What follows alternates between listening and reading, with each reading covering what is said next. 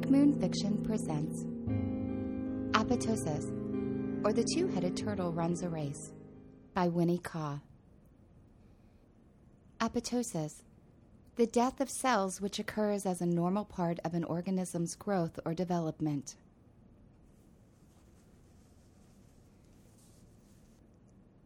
The mind is a strange galaxy, thoughts, the comets threading into the dark, bright, dreadful.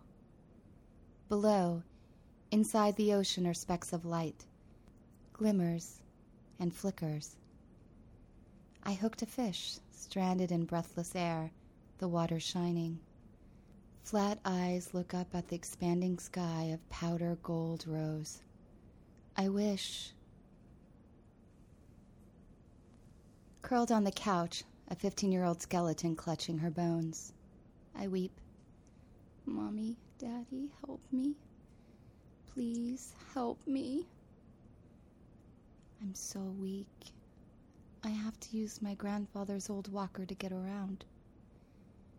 I retreat to the back of my eyes and cry and cry. I am not a person. I am a little shriveled, dying thing beating deep in the heart of someone I used to know. I am a crumpled paper cup treading in sewage water. I am a speck of space circumscribed by negation. Stripped of tinsel jacket and undergarment pretensions, I am naked in my skin. I am in hiding somewhere, and it is dark and chill and breathless. My earliest memory is of the first time I wanted to kill myself, I think. I was about four years old, I know, because I had not yet started kindergarten.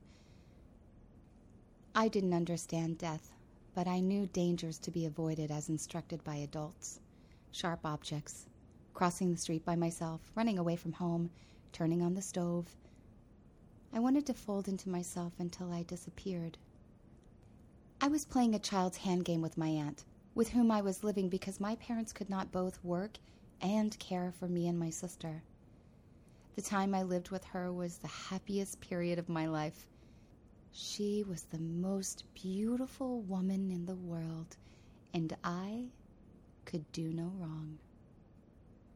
Suddenly, she pushes me off her lap and says angrily that I had slapped her. I stare up at her from the ground, unable to understand what has happened. She glares and walks away. For the next four days, she will not talk to me. My tiny universe diminishes into a pinprick. Very soon, my aunt, perceiving my uncomprehending misery, relents.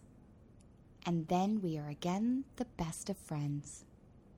Such a brief period Four days out of the 26 years I've lived.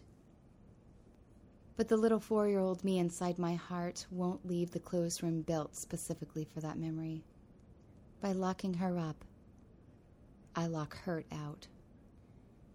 Soon after, I go back to live with my parents because I need to attend school. I don't know how to speak English. Come on, we've been talking for hours. My ears sweaty.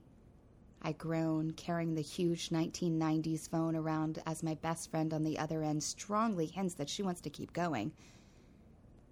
I didn't realize until much later, when friends stopped calling, stopped wondering why I was absent for weeks at a time. That life was so good to me. I stare at the algebra test resting in my shaky hands. B minus. I'm vaguely aware that my reaction is excessive, but I can't stop. My entire sense of self worth is wrapped around academic achievement. I'm good at nothing else.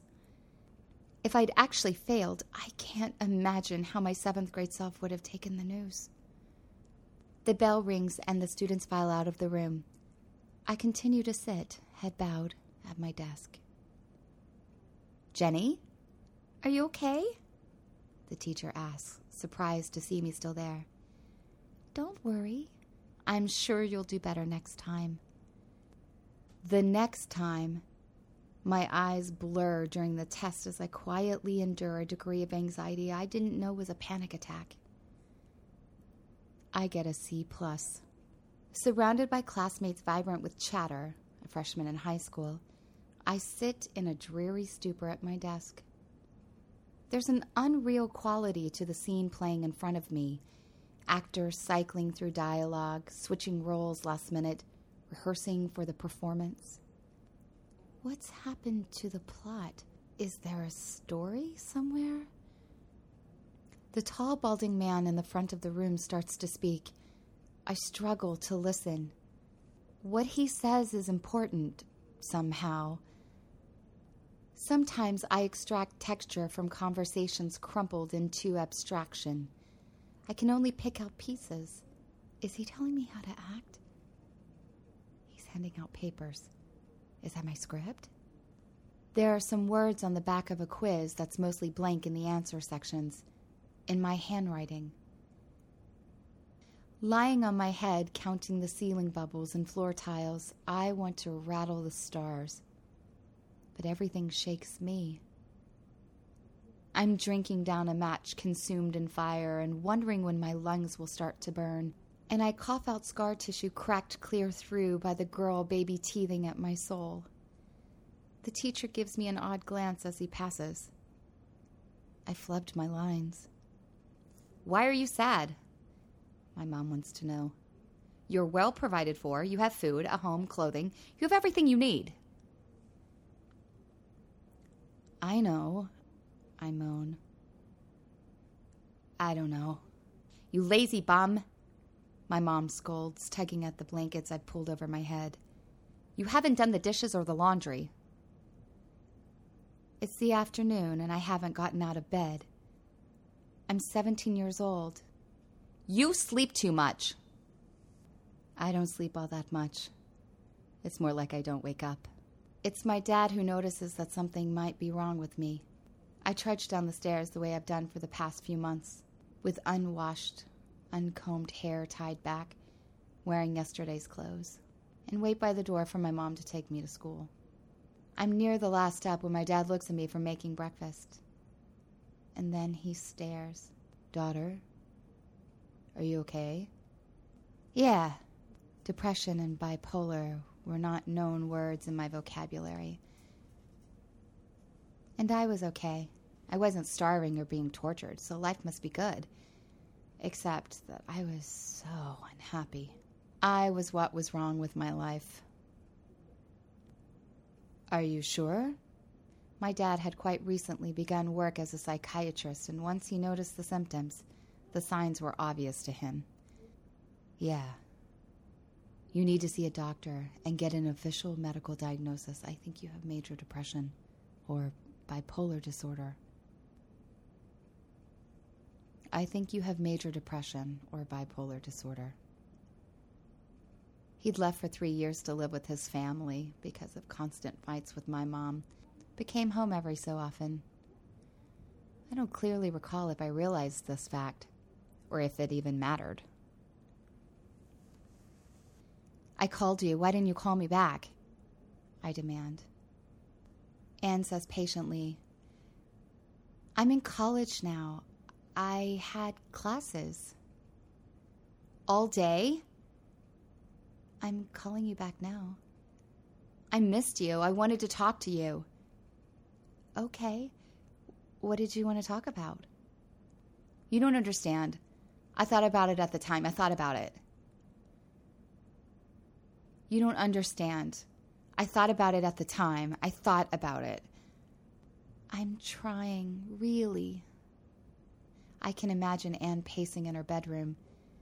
If she precisely transplanted her belongings from home to her apartment, she would have a closet of inconspicuous clothing, a mid level HP laptop on the desk, some generic movies and TV show DVDs on the shelves, Harry Potter, Gilmore Girls, Cardcaptor Sakura, Pride and Prejudice.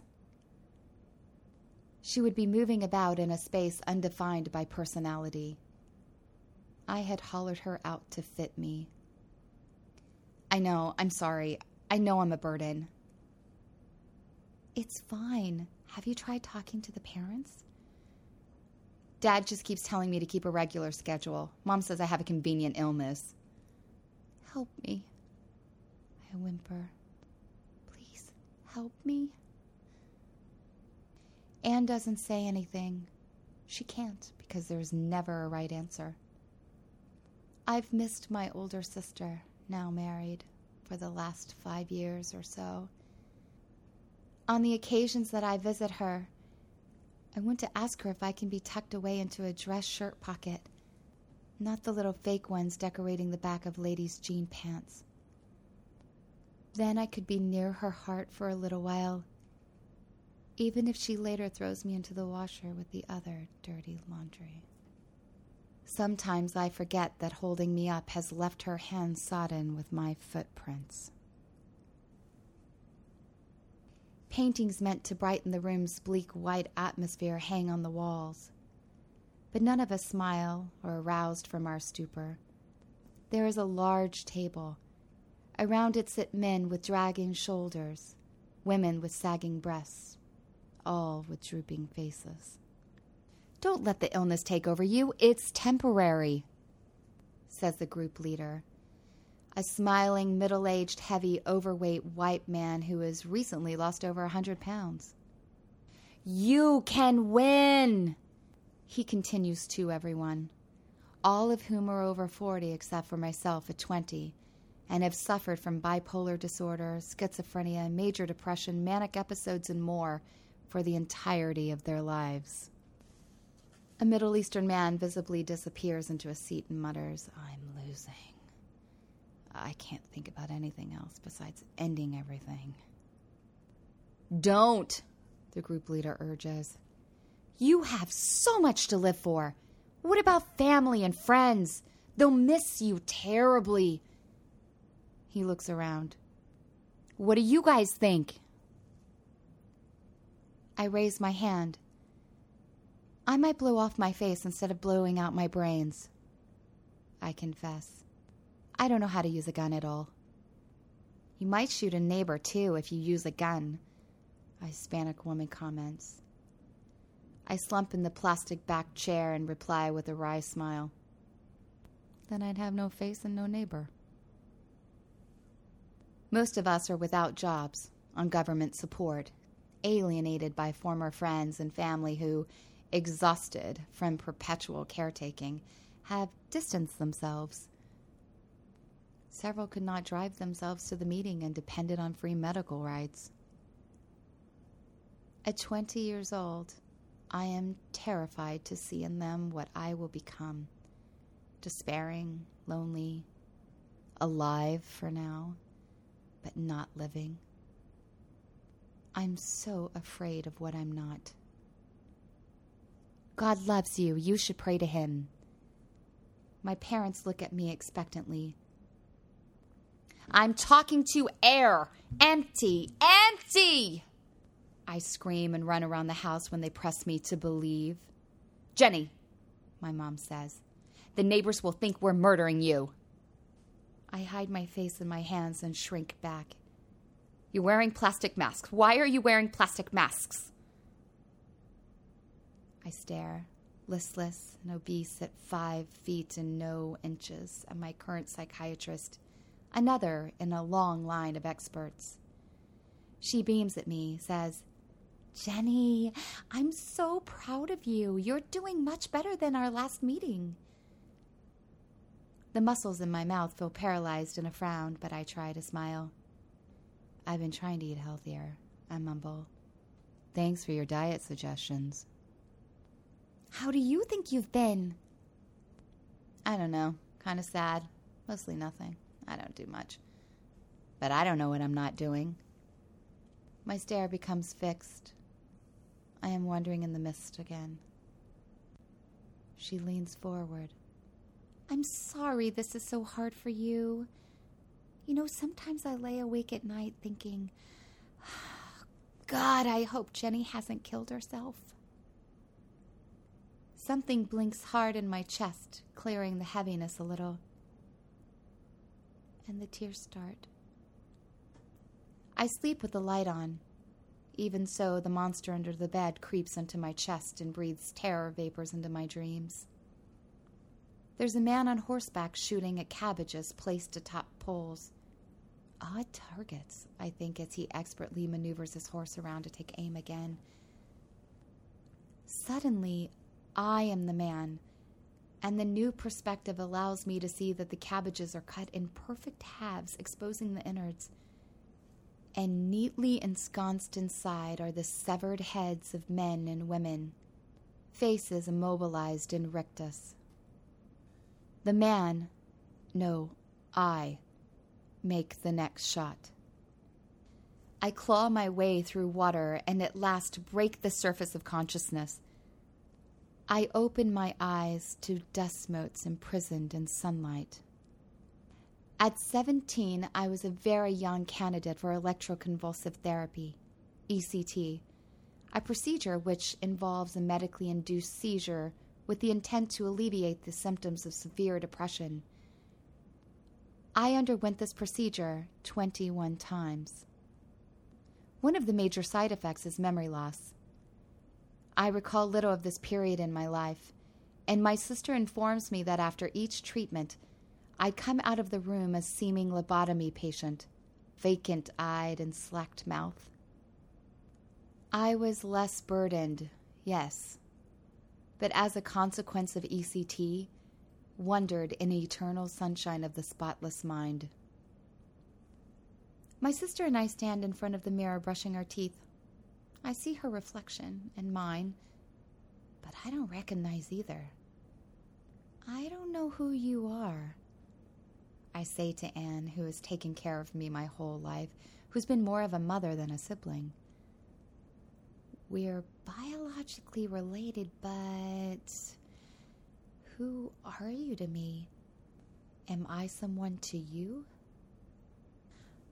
We've had this conversation before, dozens of times, in the same way, the same order, the same story, says Anne. I don't remember forgetting. I repeated entire phases I'd gone through, watched the same movies, read the same books, and was taken aback that I would have underlined and marked the same passages. Asked the same questions about what had happened to me. Like a little kid just learning her letters, I wanted my parents and sister to help me learn the alphabet, making up in some the words explaining who I was, the world in which I lived. I tired them terribly, exhausted their capacity to love me. I was 20 years old and had regressed to childhood without any longer possessing the charms of a child.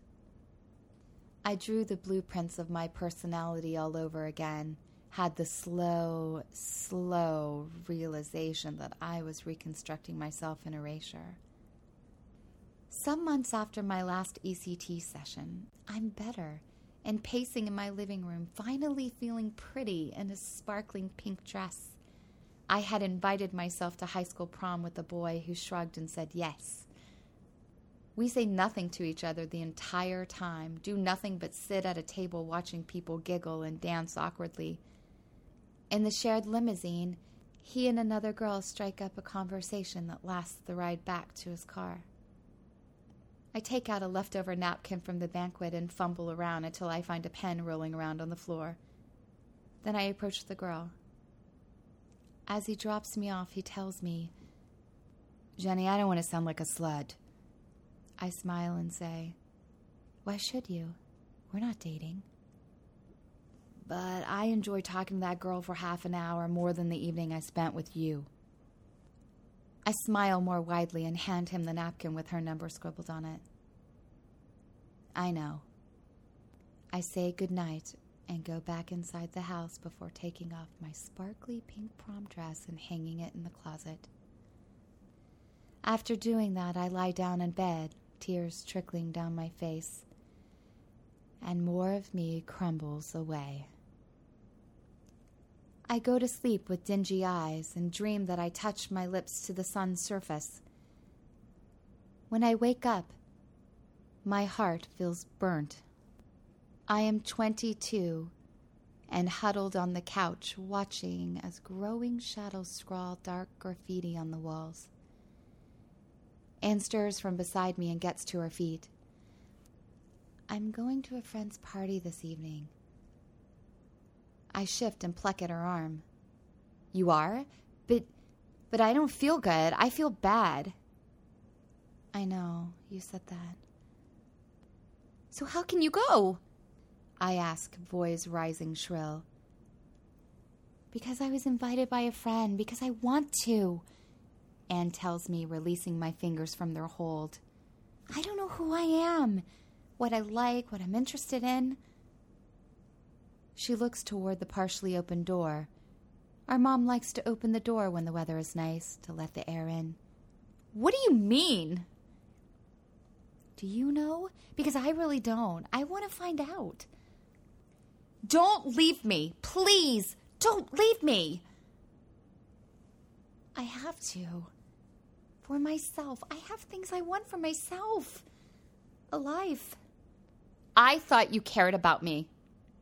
My eyes dart around in a kind of imploring frenzy and then focus with freakish intensity on my sister. Anne hesitates at the threshold between the gray house she is leaving and the world that is waiting for her to enter.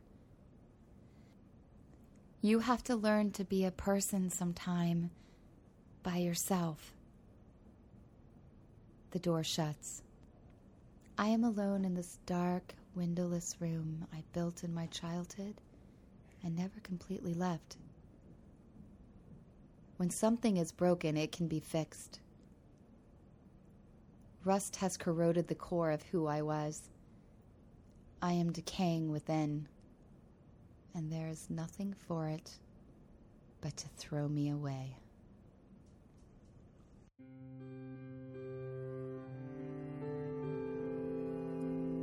Apoptosis, or The Two Headed Turtle Runs the Race, was written by Winnie Kaw.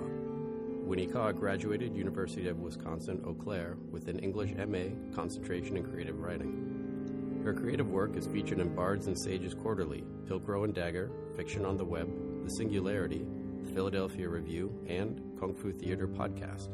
In addition, she was an associate editor at Pleiades Review and a book reviewer for Santa Fe Writers Project, American Micro Book Reviews, Necessary Fiction, the Philadelphia Review, Fjord Review, and Nostrovia Poetry. Amy Weaver is a writer, actor, and voiceover artist living in Los Angeles. If you liked what you heard here, please head over to iTunes and leave a review for Brick Moon Fiction it helps us find a bigger audience, and we will see you next week with a brand new story. Enjoy.